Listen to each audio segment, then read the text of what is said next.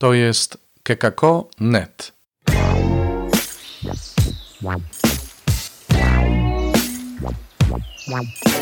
Poranny suplement diety.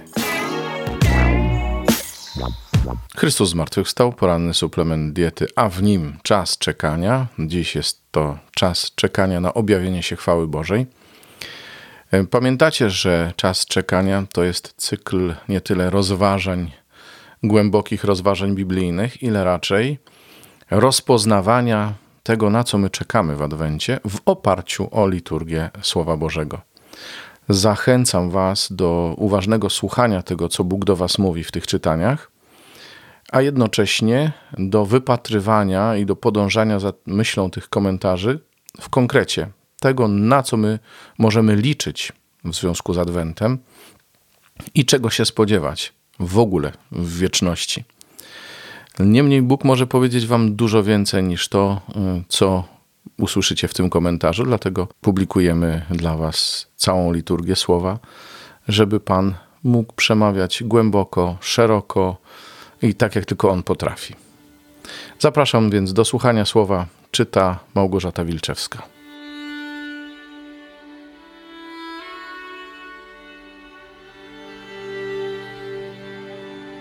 Z księgi proroka Izajasza. Pocieszajcie, pocieszajcie mój lud, mówi wasz Bóg.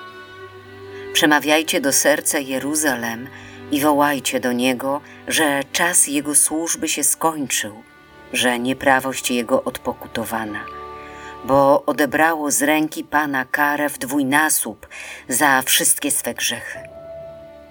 Głos się rozlega. Drogę Panu przygotujcie na pustyni.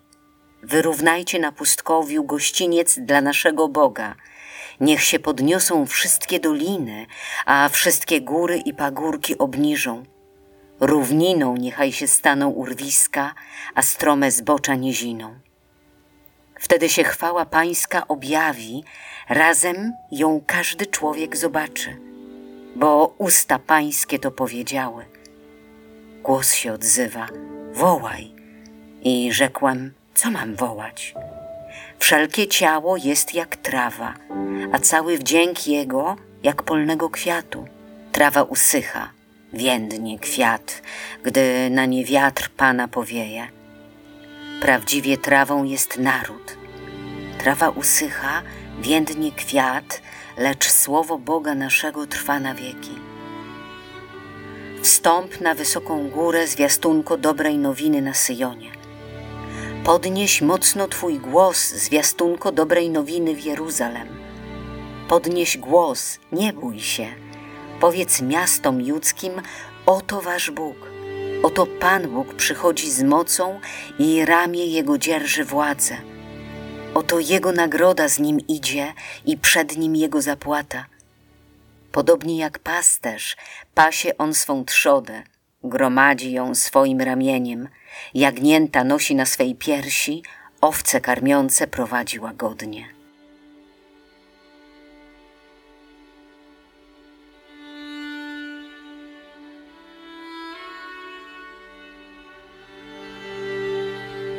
Z Ewangelii według świętego Mateusza. Jezus powiedział do swoich uczniów – jak wam się zdaje? Jeśli ktoś posiada sto owiec i zabłąka się jedna z nich, to czy nie zostawi dziewięćdziesięciu dziewięciu na górach i nie pójdzie szukać tej, która się błąka? A jeśli mu się uda ją odnaleźć, zaprawdę powiadam wam, cieszy się nią bardziej niż dziewięćdziesięciu dziewięciu tymi, które się nie zbłąkały tak też nie jest wolą Ojca Waszego, który jest w niebie, żeby zginęło nawet jedno z tych małych.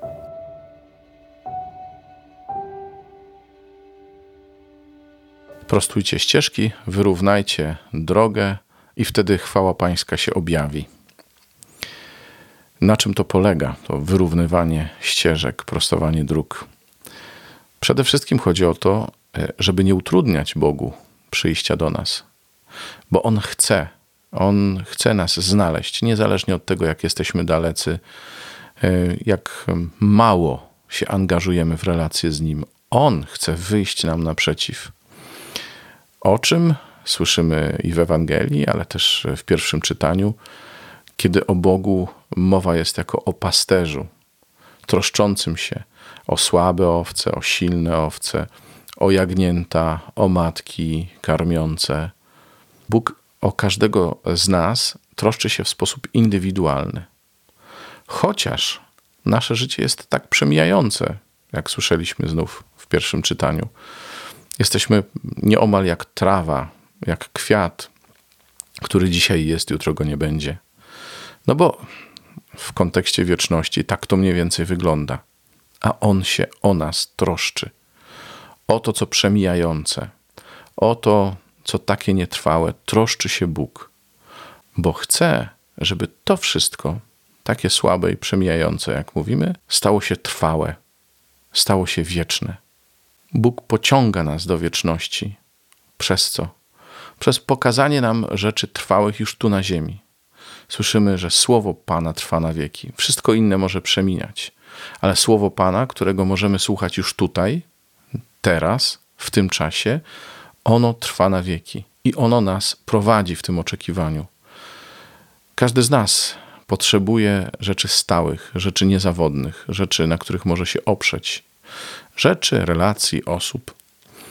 I niewątpliwie kimś takim jest Bóg, a objawienie się Jego chwały, czyli wszystkich Jego przymiotów, całej Jego wszechmocy, a przede wszystkim Jego wielkiej miłości, jest tym, co wypełni każde nasze marzenie o wierności, stałości, lojalności, e, o czymś wiecznym, trwałym, nieprzemijającym.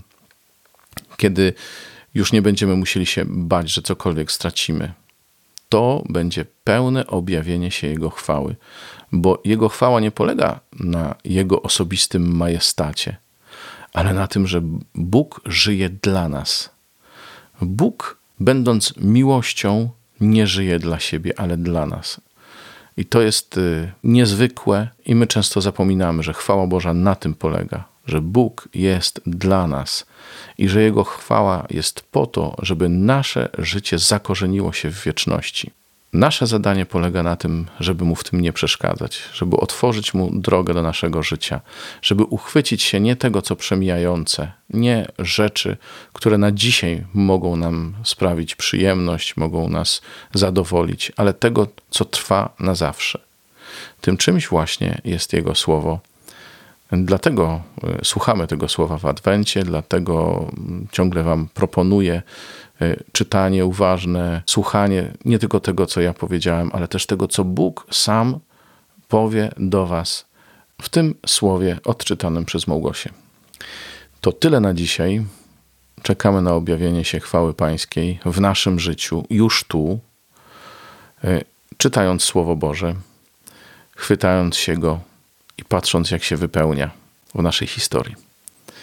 Zapraszam oczywiście na jutro na kolejny suplement w cyklu Czas czekania. Do usłyszenia, mówił Robert Hecyk. To był poranny suplement diety. Czytajcie Słowo Boże, dzielcie się nim, na przykład pisząc na adres redakcja małpa.kekako.net.